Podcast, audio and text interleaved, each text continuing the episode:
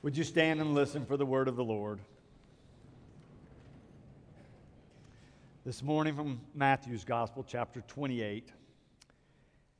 After the Sabbath, as the first day of the week was dawning, Mary Magdalene and the other Mary went to see the tomb. And suddenly there was a great earthquake, for an angel of the Lord descending from heaven came and rolled back the stone and sat on it. His appearance was like lightning and his clothing white as snow. For fear of him, the guards shook and became like dead men. But the angel said to the women, Do not be afraid. I know that you are looking for Jesus who was crucified. He is not here, for he has been raised as he said. Come, see the place where he lay. Then go quickly and tell his disciples, He has been raised from the dead. And indeed, he is going ahead of you to Galilee. There you will see him. This is my message for you.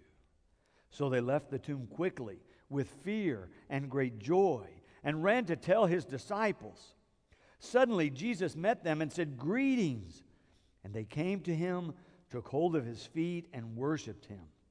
Then Jesus said to them, Do not be afraid. Go and tell my brothers to go to Galilee. There they will see me. This is the word of life.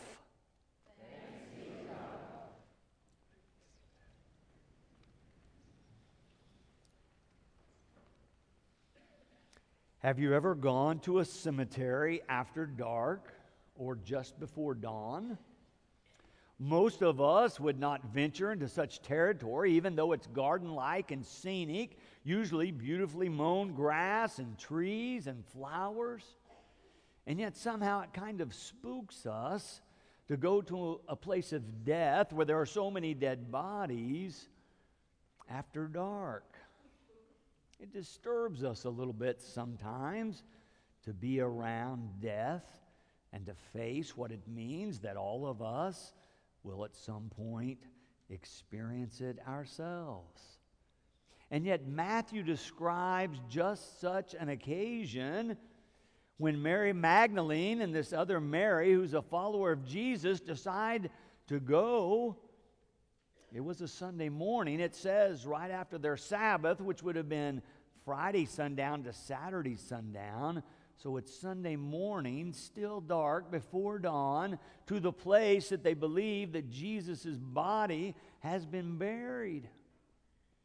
Now, I tried to imagine what it would be like to go out to one of our cemeteries within a day or so after I had buried someone that I had loved. It would be difficult. But to go in the darkness and to find that the grave had already been disturbed was being disturbed, that would be even disconcerting all the more. But then for the earth to begin to shake and thunder and lightning begin to strike, that must have been a terrifying kind of experience. And apparently, the angel or the messenger of the Lord understands that very thing because, as this angel of the Lord, as Matthew says, is coming to roll back the stone, the first thing the angel or the messenger says to the women is, Do not be afraid. You see it there in verse 5. Do not be afraid. I know that you are looking for Jesus who was crucified. He is not here, for he has been raised as he said. And then the angel invites them to look, gives them a message to go back and tell the other disciples all about it there in verse 7. And then in verse 8, Matthew describes how they were feeling, and he says, So they left the tomb quickly with fear and great joy.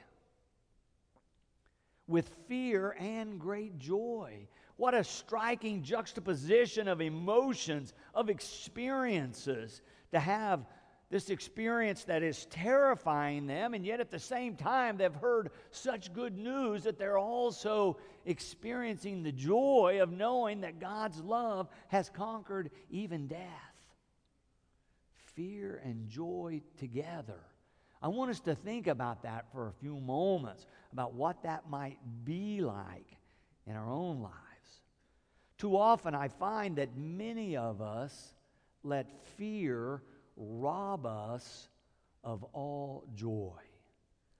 When fear begins to get a hold of us, so often that fear begins to fill us up and to get its tentacles wrapped around us. And, and so often the fear can overwhelm us. And all of a sudden, fear is driving everything everything we're thinking, all the decisions we're making, and the direction in which we are going. But this passage says there's a more effective way. There's a more effective way to experience fear and yet keep moving. The passage says we can rely on God that we can use our faith in such circumstances to deal with our fears. This passage here in Matthew gives us a great contrast between the guards and these two women, these two Marys that come. It says the guards, when they're experiencing this earthquake and this appearance of this angel and the rolling back of the stone, are so afraid they become paralyzed. They become like dead men, Matthew says. But then he describes the Marys and says, Oh, they felt the fear. It was a disturbing experience, no doubt. But they did more than that. The Marys feel the fear, but they keep moving. They feel the fear, but they keep going. They're given a message to run and tell the other disciples. And so they take off to go tell the other disciples of this good news. And about the time they get to top speed, Jesus appears apparently out of nowhere and greets them. They fall on their knees to worship him. But notice what he says. He repeats the same message that they have already heard. Do not be afraid. Do not be afraid. Apparently, that is a message that needs to be reinforced for those who are going to follow Jesus.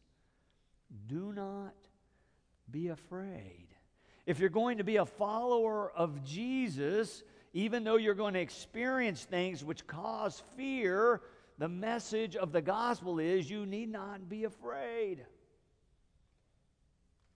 I was thinking of how this happens in our own lives. And I was thinking about an experience I'd had here in the last few months at the church. Thanks to Dr. Big's great leadership and your generosity, over the years, Boston Avenue became accustomed to underwriting their entire budget with pledges alone.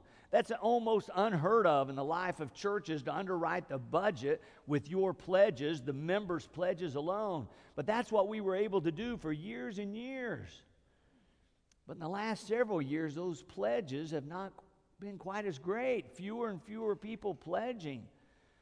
There began to be a gap emerge between the budgets we're writing and the pledges that we're receiving. And so early in the year, I'm working with our financial leadership team, and I'm in my office thinking about this and wondering how are we going to make this work? And I began to think, what if the economy gets worse? What if the oil and gas industry goes down further? What if we don't have enough money to pay all of our expenses? Well, then we're going to have to make some changes. And then I began to think about you, and I thought, people don't like changes. They don't like it when I start changing things. And so then there are going to be people mad at me, and I don't like people mad at me, so I don't want to make any changes. And all of a sudden, I'm sitting there in my office all alone, all in the grips of fear. Do you see how that happens so quickly?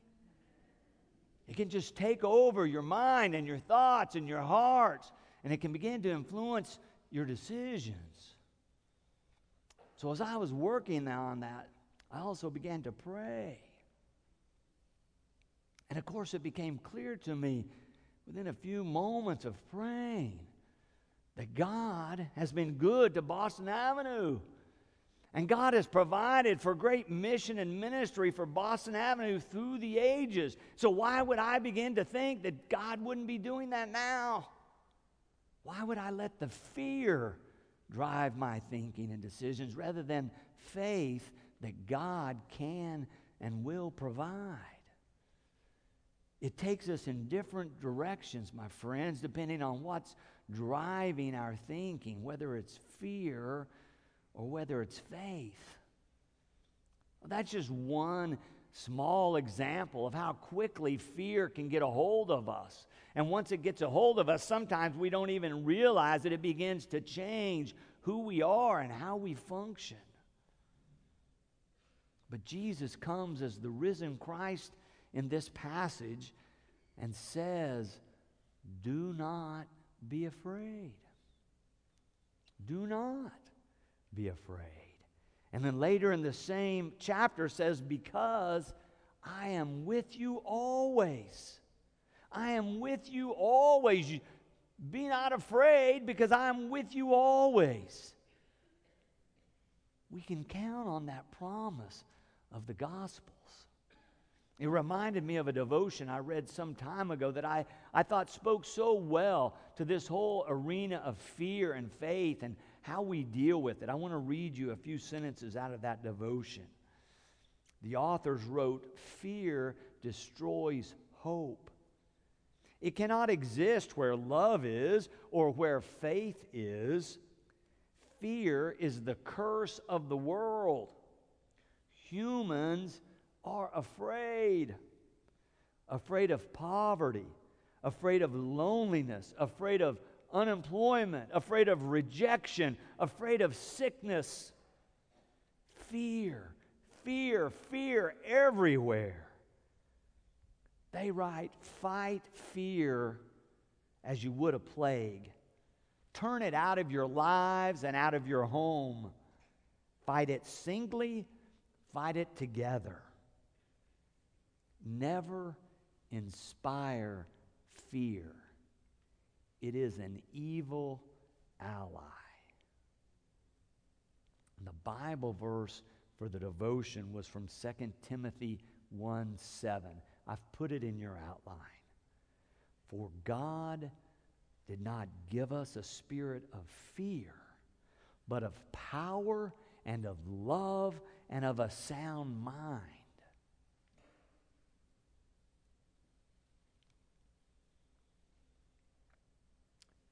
So often, when we encounter something that frightens us, we begin to fold. We begin to fall back. We begin to become immobilized like the guards in the story. So when I think about my fears, I know I need to turn to Jesus. That's what the passage is reminding us about when we experience fear, and we will. The first step is to turn to Jesus. But so often, the first step we take is begin to think what I must do. How can I handle this? What steps must I take? How can I get control? How can I manage this? And so often, when we begin to think that much about ourselves and our role, we forget about God's role. And we end up isolating ourselves and cutting ourselves off from God's resources and God's provisions. It's so much better not only to think about what our role might be, but what is God's role? I've put a few questions in your outline to help you think about that. How can God help me with this? What would God want me to focus on in this situation? How will God resource me in this? What direction has God already given that I could follow here? What action can I take that will activate my experience of God's power and love in the face of this fear? And then this last one Am I listening to the direction that God is offering me now? Important questions to ask ourselves when we're experiencing fear. Now we have these almost two dozen confirmands right down front. There's going to be times that they experience fear in their lives, and they're going to be tempted, right, to fake it, to take the easy way out, to act like they're not afraid, to try to skirt their problems. But confirmands, that's the very time that you need to look to God. To think about what you've been studying and learning all this year about who we are as Christians and how God is alive in our lives through Christ and through the power of the Holy Spirit. And so when you're struggling, that's when we turn to God. We do not forget that God is on our side and God is at work in our lives. But I'll tell you something else. Every one of these adults that's sitting here around you, if we took the time this morning, each and every one of them could tell you about a time they were afraid, maybe a time or two when they were afraid and let fear take over and begin to dictate their lives. And so it's a good reminder for all of us to remember to look to God, to ask God for help. When we're in difficult situations and we don't know what to do and we're afraid that we can't get through it, that's the time to stop and ask God for help. I think it's important for all of us right now to stop and ask God to help us with our fear. It might be a fear that we're dealing with right now in our lives today, in this moment. Or maybe you need to pray for that time in the future when fear will come that you might need a little extra help, a little extra dose of faith. It will be a sign of growth for each of us to learn to ask God for help in those moments where we are struggling. Oh, certainly, fear is going to come for all these confirmands and for all of us. There will be situations that life presents where we're struggling with a project or a relationship or something else in our lives, and we begin to get tentative and afraid. But it's at those times, the gospel is reminding us, at those times, when darkness surrounds us, that we need to look to God and ask God for help. And the promise of the gospel is that even though the fear will come, with it will come the love and the power and the wisdom of God. And in fact, not only that, but the gospel says even in the midst of fear, we can experience great joy. That the fear and the joy might both be a part of our experience. But we have to open ourselves to God's life in the midst of our lives if we're going to experience not just the fear, but the resources of our faith as well. It will be important for all of us to make sure we examine our own lives and see if we're letting fear dictate the way we live or whether or not we're relying on our faith in God through Christ. Amen. And thanks be to God.